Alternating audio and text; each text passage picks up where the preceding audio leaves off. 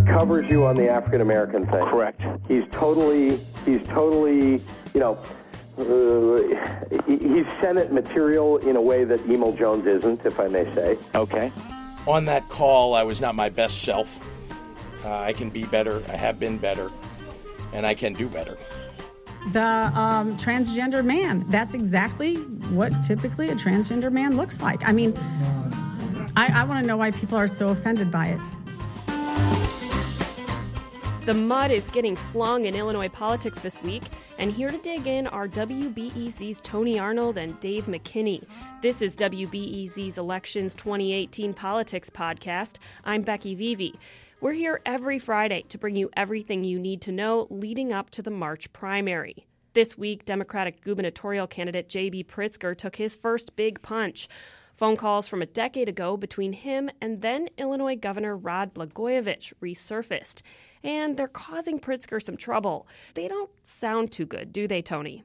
Right. I mean, if you just start with that recorded phone call, which was made public by the Chicago Tribune this week. Um, what you're hearing in these phone calls is J.B. Pritzker really in advisor mode to Blagojevich. Uh, at that time, Blagojevich was appointing a new Illinois senator to after um, Barack Obama vacated his seat because he had just won the presidency. Um, and it's interesting this conversation is even happening at all because it was well publicized at this point in time that Blagojevich was under investigation. I'm sure you thought of this one, but Jesse White, uh, even though I know you guys aren't like, you know, bosom buddies or anything, it covers you on the African American thing. Correct. He's totally, he's totally, you know, he's Senate material in a way that Emil Jones isn't, if I may say. Okay. Real quick, Jesse White is current Secretary of State, but Emil Jones, who's Emil Jones, Tony? Uh, Emil Jones was the Senate president. Uh, he was an ally of Blagojevich at the time and also known as the political godfather to Barack Obama. He's just, I don't know how to say it exactly, but Emil's a little more crass. Right. Now, these decade old comments, they made a lot of people really angry this week. Yeah, keep in mind that Emil Jones is supporting one of Pritzker's rivals in the Democratic primary. He's supporting Chris Kennedy. Um, that said, Jones's response this week has been intense. I'm not hurt by what he said because I always knew it was there. Mm. If you're black, you got power, you stand up for your people. I know what they're going to say. That's right. Uppity, crass. Another Democrat running for governor, Daniel Biss, has said that this conversation is between two people who are unaware of what their privilege looks like. Right. Now, I want to get into the implications of this, but first, Dave, you covered Blagojevich. Help us understand the political dynamics back then and how all of that relates to the 2018 Democratic primary we're in right now. Well, remember the context of the times. Harry Reid, the former Senate Majority Leader, was calling Blagojevich and weighing in. Senator Bob Menendez from New Jersey, the head of the Senate Democrats' political operation, was doing the same thing. Everybody was trying to get into Blagojevich's ear. The thinking was that a departing black Senator Obama should be replaced by another black politician. Mm-hmm. That's why Pritzker and Blagojevich were rattling off a bunch of names of prominent black politicians, weighing the pros and cons. But the trouble today is that you have two white men, Blagojevich and Pritzker, basically grading black politicians on their political viability. And to borrow Pritzker's term, it sounds crass. It's caused all kinds of backlash, and that's what we've seen Pritzker dealing with. Yeah, now some would say Chicago politicians, you know, they have a long history of talking about people in these sort of ethnic blocks. But still, you know, this is the sort of thing that could really tank a candidate. So, guys, what do you think? Do you think this is going to hurt Pritzker's campaign, or will he survive this? Well, Pritzker's had to spend the week apologizing. Um, he's had he had a long, drawn out press conference on Chicago's West Side uh, the day after this story was published in the Tribune to say that in this conversation he was not his best self. Um, now he's got the backing of a lot of powerful Democrats who come with a lot of support but this is putting those supporters in the position of having to say that this is not a good look for their candidate. What they're saying is like, I know that this isn't in their heart, and you're just going to have to trust me on that. That's not a position of strength for a campaign that has spent tens of millions of dollars to have this polished image of Pritzker of on TV that we've all seen so many times. Mm-hmm. Of course, Pritzker's going to keep getting hit over these tapes, but the big question is whether there are any more of them out there. Our friend Natasha Korecki at Politico She's reported this week that there are no more tapes, and she's about as plugged into the federal law enforcement community in Chicago as anybody. If that's true, that's good news for Pritzker, but it could have lasting damage if Pritzker gets out of the primary. And the reason for that is it could sow doubts in the mind of black voters about whether he truly represents them or understands them.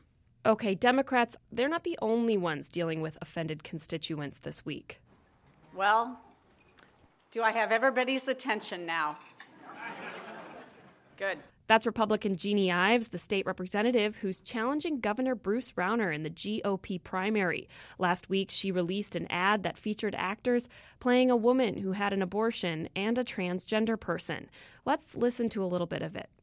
Thank you for signing legislation that lets me use the girls' bathroom. Thank you for making all Illinois families pay for my abortions. Ives has defended this ad, saying it is focused on policy.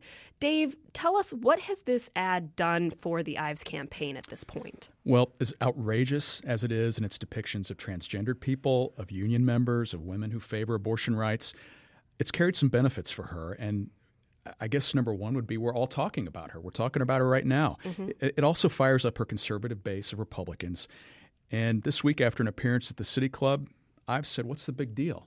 I guess I'm a little bit surprised at some of the hysteria, quite frankly, because this was an issue based policy ad. It was not an attack on any one individual. It was simply a re- representation of, quite frankly, what I've been saying on the stump and what I've put out in my literature. So, Jeanne Ives did get everyone's attention with this ad, but Tony, did this distract from other issues where she might have had a chance to win over more mainstream Republicans? It did. This this ad and the responses to it just show where the divisions lie within the Illinois Republican Party.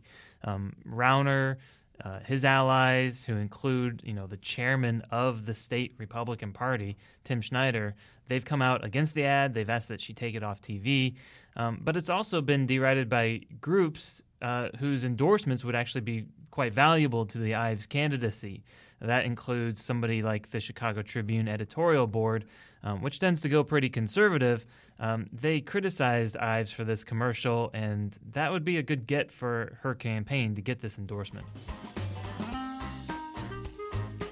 That's WBEZ's Tony Arnold. Earlier, we heard from Dave McKinney. What do early voting, a union engineer, and a crystal clock all have in common? They all sort of collided this week, and it's one of the reasons why early voting in Chicago is nearly two weeks behind schedule. City political reporter Claudia Morell is going to sort it all out for us. Claudia, what's the holdup here? Well, remember last week how we talked about ballot access? How if you want to run for office in Illinois, you've got to gather signatures and file a lot of paperwork, and how your opponents will really go through all of that paperwork to find any inconsistencies to knock you off? Yes. Well, the Chicago Election Board said that there are still too many ballot challenges pending and they don't even know whose names are supposed to be on the ballot. So they've decided not to open the polls yet. Mm. And the big wild card is the Illinois Attorney General's race. It's a statewide race, so it impacts every Democratic ballot across the state. And one Democratic candidate in that race, Scott Drury, is locked in a court fight to remain on the ballot. Who is Scott Drury and what's his backstory? He's a former federal prosecutor, something he likes to remind everyone any chance he gets, and he's kind of been a fringe member of the Democratic Party. Drury has been tied up in this ballot challenge uh, because an objector said he forgot to file some very important paperwork, an economic disclosure statement. And the union guy who filed that objection isn't the important part of the story. It's who he just retained as a lawyer to ensure that Drury gets permanently kicked off the ballot. And that's where the plot thickens. So, who's this lawyer? Who is it? The attorney is Mike Kasper, and he is the election attorney to have. Mayor Rahm Emanuel hired him during his first mayoral bid and then again in 2015. And Kasper is seen as a hired gun for Democratic House Speaker Michael Madigan, uh, arguably the most important politician in Illinois. Uh, the Tribune once called Kasper Madigan's paid election enforcer. So, are we supposed to assume Madigan might be behind this? We can't say for sure, but we do know that Drury and Madigan do not get along and that he may be Mike Madigan's least favorite person in the General Assembly. He is the only Democrat who didn't vote for him as Speaker or receive one of his uh, engraved crystal clocks. Wait, wait. What about this crystal clock? What's why is this important?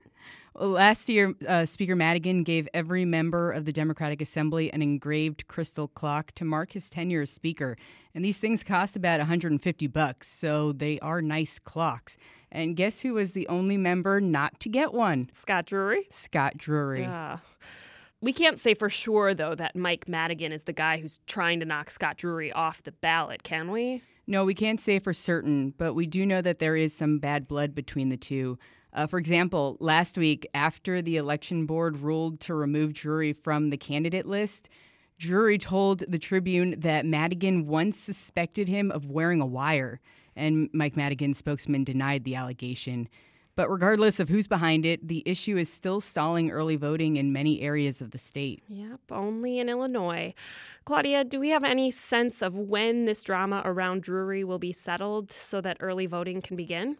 Well, Drury is appealing the board's decision to remove him from the ballot, but it's still unclear how long that will play out. He was due in court today, but with the snowstorm, that was obviously delayed. That's WBEZ reporter Claudia Morell. She covers city politics. Earlier, you heard from Tony Arnold and Dave McKinney, both state political reporters here at WBEZ. I'm Becky Vevea. That's all for this week. You can catch up on all the latest political news at WBEZ.org and subscribe to our Illinois Elections 2018 podcast wherever you get your podcasts.